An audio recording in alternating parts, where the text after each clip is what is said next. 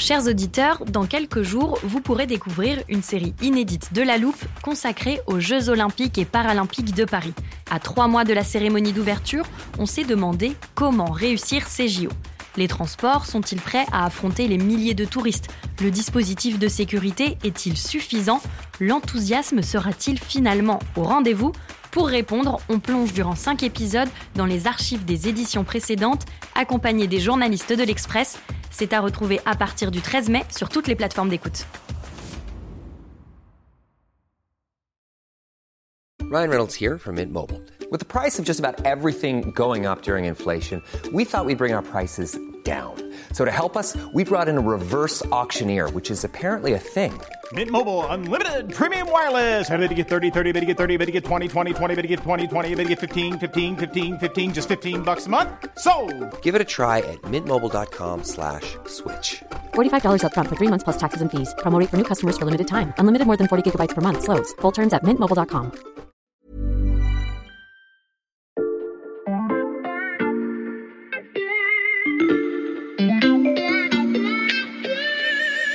Donc ça, ça existe encore. Des électrochocs pour guérir, entre guillemets, de l'homosexualité. Les 30 dernières années, ces thérapies de conversion ont pu se déployer en France euh, et passer euh, entre les mailles du filet. À aucun moment il y a eu une personne de sensé pour se dire euh, bah stop les gars on arrête quoi.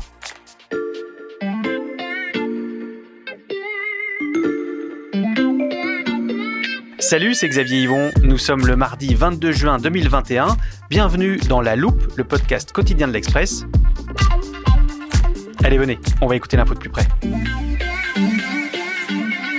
Ce sont des pratiques qui semblent appartenir à un autre temps et pourtant elles existent encore en France en 2021.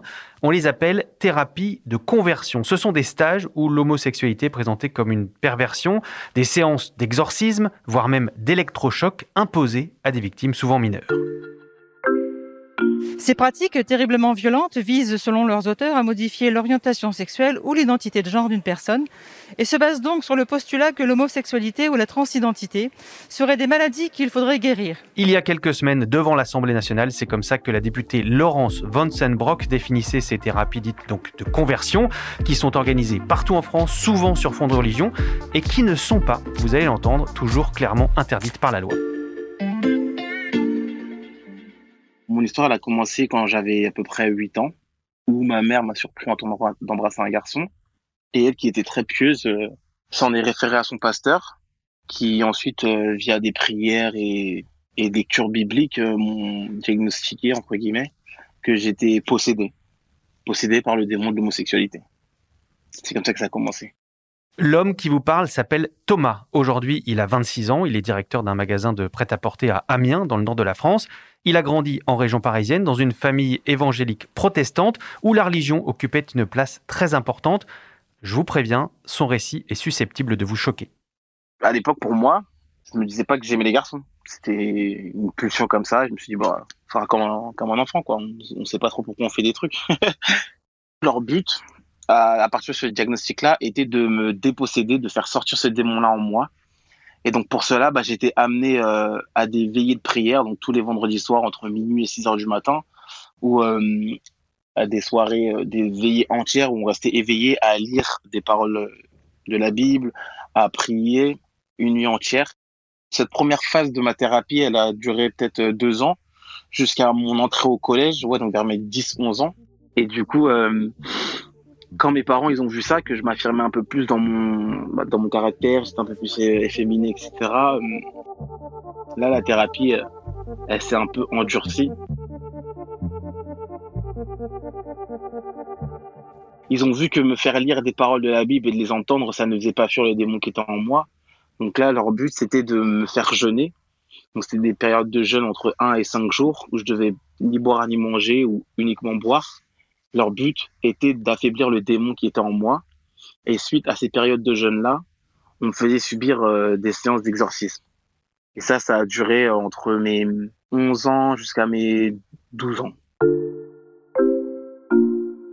Le pasteur de mes parents, euh, il, connaissait quelqu'un qui était réputé euh, pour déshomosexualiser les personnes, mais qui n'était pas euh, en France. Et du coup, euh, ils l'ont fait venir spécialement pour moi. Et du coup, c'était à une veillée de prière, donc un vendredi soir, où comme habituellement je me rendais avec ma mère. Et là, je mets un pas dans, dans l'assemblée, dans, dans l'église.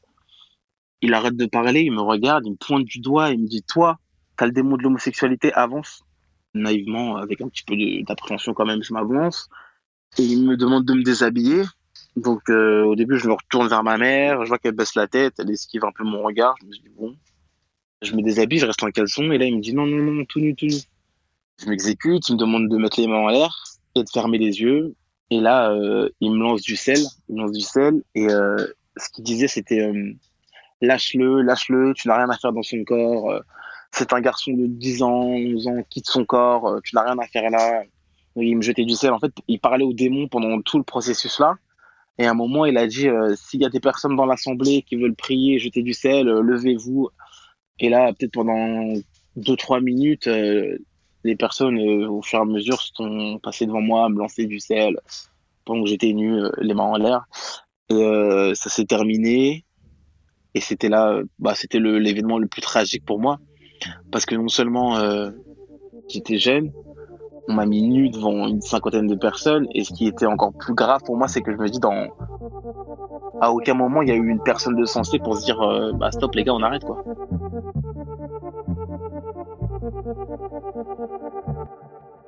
Jusqu'à la, dernière euh, séance d'exorcisme où là, j'étais seul avec des inconnus. Donc pour la première fois pendant toutes ces années, pendant toutes ces séances-là, il y avait mes parents et leur pasteur, donc des visages familiers. Et là, c'était la seule fois où j'avais personne que je connaissais. Justement, c'est ça qui a déclenché cet instinct, cet instinct de survie en moi et qui m'a fait tilt parce que j'ai eu peur. Et euh, je me suis dit, bon, bah, je vais rentrer dans leur jeu. Et à cette séance-là, euh, non seulement j'étais assis sur une chaise comme euh, habituellement, mais là j'avais les mains et les pieds liés à la chaise, ce qui a encore plus euh, augmenté ce sentiment de peur-là. Et donc du coup, je me suis dit, je vais rentrer dans leur jeu. Et tout bêtement, comme j'ai vu la télé, j'ai commencé à faire les yeux blancs, faire des convulsions, trembler, tomber de ma chaise.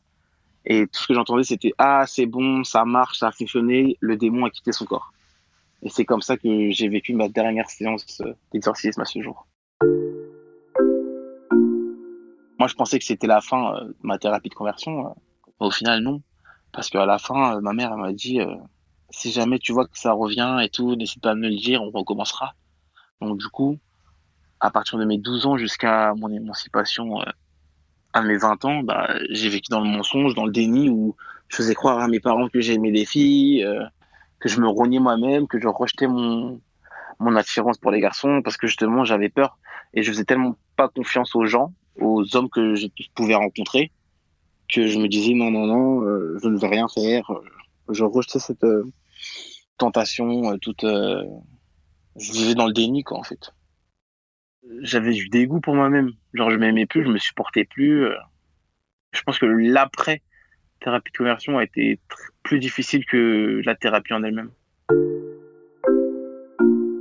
J'en veux pas à la religion parce que pour moi, les personnes qui ont fait croire ça à mes parents, ils agissaient pas au nom de la religion. Ils ont vu euh, une détresse en mes parents. Chaque personne, chaque spécialiste que mes parents euh, m'emmenaient voir, il y avait toujours une transaction euh, financière qui se faisait. Donc je pense que ces personnes-là ont vu que mes parents étaient perdus, qu'ils étaient déboussolés, qu'ils avaient besoin d'aide, et ils ont exploité leur misère. Ça, c'est le regard que j'ai aujourd'hui sur tout ça. Le témoignage de, Thomas est glaçant et il est loin d'être un cas isolé. Bonjour Céline Delbecq. Bonjour. Tu as enquêté pour euh, l'Express sur ces thérapies dites de conversion et tu t'es rendu compte qu'elles avaient cours en fait dans toutes les religions.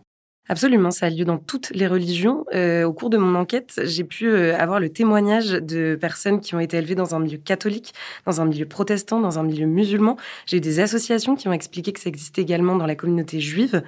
J'ai par exemple eu le témoignage de Gaëlle, qui est donc une jeune femme transgenre de 20 ans, qui a grandi en tant que garçon dans une famille chrétienne évangélique. Euh, ses parents n'ont pas du tout accepté cette transidentité quand ils ont découvert que leur fils cachait des robes, des jupes, des accessoires féminins dans une valise. Ils ont complètement vrillé. Euh, du jour au lendemain, il y a eu des coups, des insultes. Euh, ils ont fini par l'emmener euh, dans une église chrétienne évangélique avec un pasteur qu'elle ne connaissait pas. et en fait, pendant des semaines, elle a été victime de ce qu'ils considèrent comme un exorcisme, c'est-à-dire qu'elle s'est retrouvée face à un prêtre ou un pasteur qui lui faisait répéter des phrases qui sont absolument destructrices. Je ne suis pas une femme, je ne serai jamais une femme, Elle devait répéter ça pendant des longues minutes, des heures. Ça l'a complètement détruite. Euh, et ça a été extrêmement violent pour elle euh, de sortir de ça. Et alors, je précise que les, personnes à qui tu as parlé, ils ont tous subi des thérapies en lien avec la religion, mais c'est pas toujours forcément le cas. Non, effectivement, en fait, il y a trois grandes familles de thérapies de conversion, si on peut parler euh, de ça comme ça, euh, qui sont reconnues un petit peu par les associations et qui sont décrites comme telles.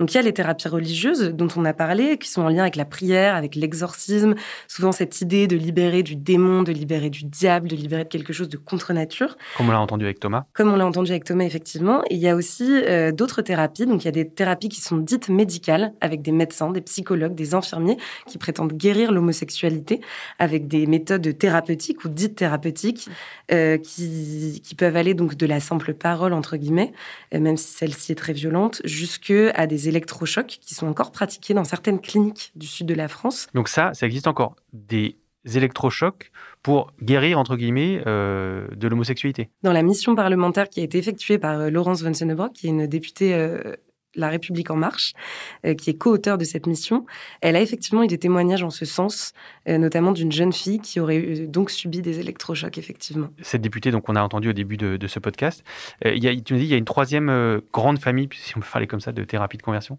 Il y a des thérapies qui vont être plus sociétales. Donc là, on parle plus de pression dans la famille. Il n'y a pas forcément de rapport avec la religion, même si souvent c'est lié. Donc ça va être, euh, par exemple, expliquer à son fils que l'on n'accepte pas qu'il soit homosexuel, qu'il faut qu'il change pour qu'il soit accepté dans la famille, ou sinon on coupe les ponts, par exemple. Il peut y avoir des pressions qui vont jusqu'au mariage forcé, des pressions qui vont jusqu'au fait de demander à son fils homosexuel de regarder des pornos hétérosexuels pour le guérir, entre guillemets, qui sont donc toutes sortes de pressions qui peuvent être tout aussi destructrices que ces fameux stages ou ces fameux euh, session d'exorcisme. Est-ce qu'on a une idée du, nombre de victimes de ces pratiques qui donc ont, ont lieu encore aujourd'hui en 2021 alors malheureusement, on n'a pas de chiffre précis, on n'a pas de chiffre global euh, du nombre de victimes euh, en France. En revanche, on a des chiffres sur lesquels on peut s'appuyer lors de la mission euh, parlementaire de Laurence Vansenbrock. L'association Le Refuge, qui est donc une association qui vient en aide aux personnes LGBTQI+, euh, a indiqué qu'en 2019, elle avait reçu 4,2% de ses appels sur sa ligne d'écoute qui étaient en lien avec les thérapies de conversion. Donc concrètement, ça représente 9 à 10 appels par mois. Euh, Laurence Vansenebrock indiquait à l'époque que c'était un chiffre en augmentation depuis les années précédentes. On peut aussi s'appuyer sur des chiffres qui viennent de l'étranger. En Angleterre, il y a eu une étude justement statistique qui indique que 7% des personnes LGBTQI+, qui ont été interrogées, euh, se sont vues proposer des thérapies de conversion. Ce chiffre double quand on parle de personnes transgenres. Euh, et 2% des personnes interrogées ont indiqué qu'elles ont suivi une telle thérapie. Et pourquoi on n'a pas de chiffres similaires en France de, de manière globale? La problématique en France, c'est qu'il n'y a pas dans le code pénal d'infractions spécifiques qui disent noir sur blanc que les thérapies de conversion sont interdites. Euh, donc il n'y a pas de suivi spécifique par la police, il n'y a pas de suivi spécifique non plus par le ministère de la Justice, donc on ne peut pas avoir de, de statistiques précises. Et cette absence de cadre législatif précis a fait beaucoup parler ces derniers mois. Vous allez l'entendre, ça pourrait bientôt bouger, mais rien n'est encore gagné. C'est justement parce que c'est pas clair que pendant toutes ces années, ces 30 dernières années, ces thérapies de conversion ont pu se déployer en France euh, et passer euh, entre les mailles du filet. Je vous présente Benoît Berthe. Il est l'un des fondateurs du collectif Rien à guérir qui milite pour une loi spécifique en France. Lui aussi a été victime de thérapie de conversion, euh, des stages et des confessions forcées de ses 15 à 18 ans au sein de la communauté des béatitudes, donc dans la religion catholique.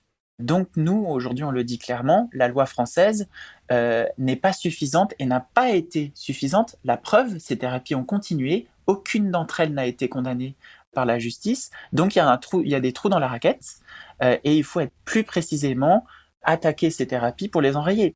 Alors, il y a des trous dans la raquette, mais il y a quand même des moyens de lutter contre ces thérapies de conversion. Céline, est-ce que tu peux nous expliquer ce qui existe dans l'arsenal législatif contre ces thérapies? Aujourd'hui, c'est important de rappeler que les victimes peuvent porter plainte. Elles ne pourront pas porter plainte pour thérapie de conversion à proprement parler. En revanche, elles pourront porter plainte pour abus de faiblesse, par exemple, violence volontaire, exercice illégal de la médecine. Elles pourront porter plainte pour homophobie. En revanche, elles devront effectivement le prouver. On peut imaginer que l'abus de faiblesse est quelque chose qui est extrêmement difficile à prouver, notamment quand ça a eu lieu il y a des années. Euh, et puis sur ce type de sujet, avec des victimes qui ne se rendent même pas compte parfois qu'elles ont été abusées, euh, qu'elles ont vécu quelque chose d'illégal. Effectivement, ces bouts de loi ne sont pas suffisants pour énormément d'entre elles. D'après Benoît Berthe, bah justement, il est capital de mettre des termes clairs sur ce qui se passe. Tant qu'on n'a pas une législation claire là-dessus, c'est très compliqué pour les victimes de se reconnaître victimes, de porter plainte, et c'est euh, très permissif. Ça permet à plein de groupes de faire euh, passer ces pratiques et de pas se faire condamner. On le voit aujourd'hui, hein. rien qu'à Paris, notre collectif a euh, ciblé une vingtaine d'organisations ou d'individus qui pratiquent ou qui encouragent de manière répétée à la pratique des thérapies de conversion. Rien qu'à Paris en 2021. Donc c'est pas un phénomène niche et tout petit. Alors, il faut noter que deux propositions de loi euh, spécifiquement dédiées aux thérapies de conversion ont été déposées par euh, la députée Laurence Vansenbrock, donc très engagée sur ces sujets, vous l'aurez compris. C'était en juin 2020 et en mars 2021, mais le sujet n'est toujours pas à l'ordre du jour au, Parlement. Céline, tu peux nous expliquer pourquoi ça traîne autant? Est-ce qu'il y a un débat sur ces thérapies? Tous les bords politiques luttent contre ces thérapies, sont en tout cas choqués qu'elles existent encore effectivement. En revanche, l'agenda législatif est serré. Euh, ça n'apparaît pas vraiment comme une, comme une priorité actuellement. Il y a eu effectivement la crise sanitaire, on peut le justifier comme ça. Euh, il y a eu d'autres lois qui ont, été, euh, qui ont été extrêmement discutées. Je pense par exemple à la PMA, à la loi bioéthique, donc, qui, qui, ont pris beaucoup de temps en fait sur le calendrier. La prochaine niche parlementaire est en décembre pour ces propositions de loi, à voir si effectivement elle sera euh, discuter à ce moment-là. Est-ce que ça traîne parce que aussi euh, on touche aux religions avec ce, sujet? C'est effectivement ce que déplorent les associations.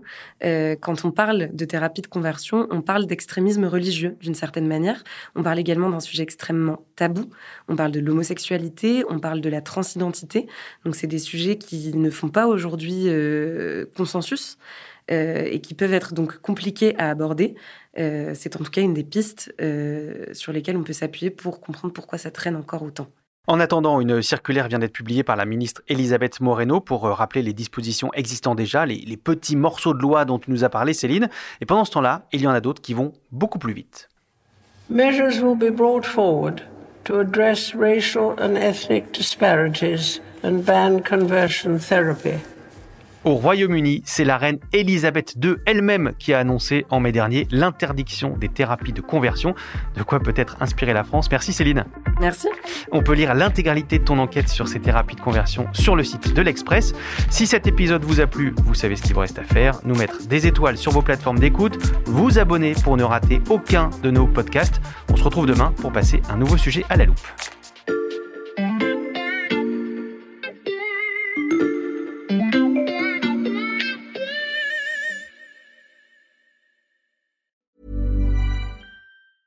Planning for your next trip?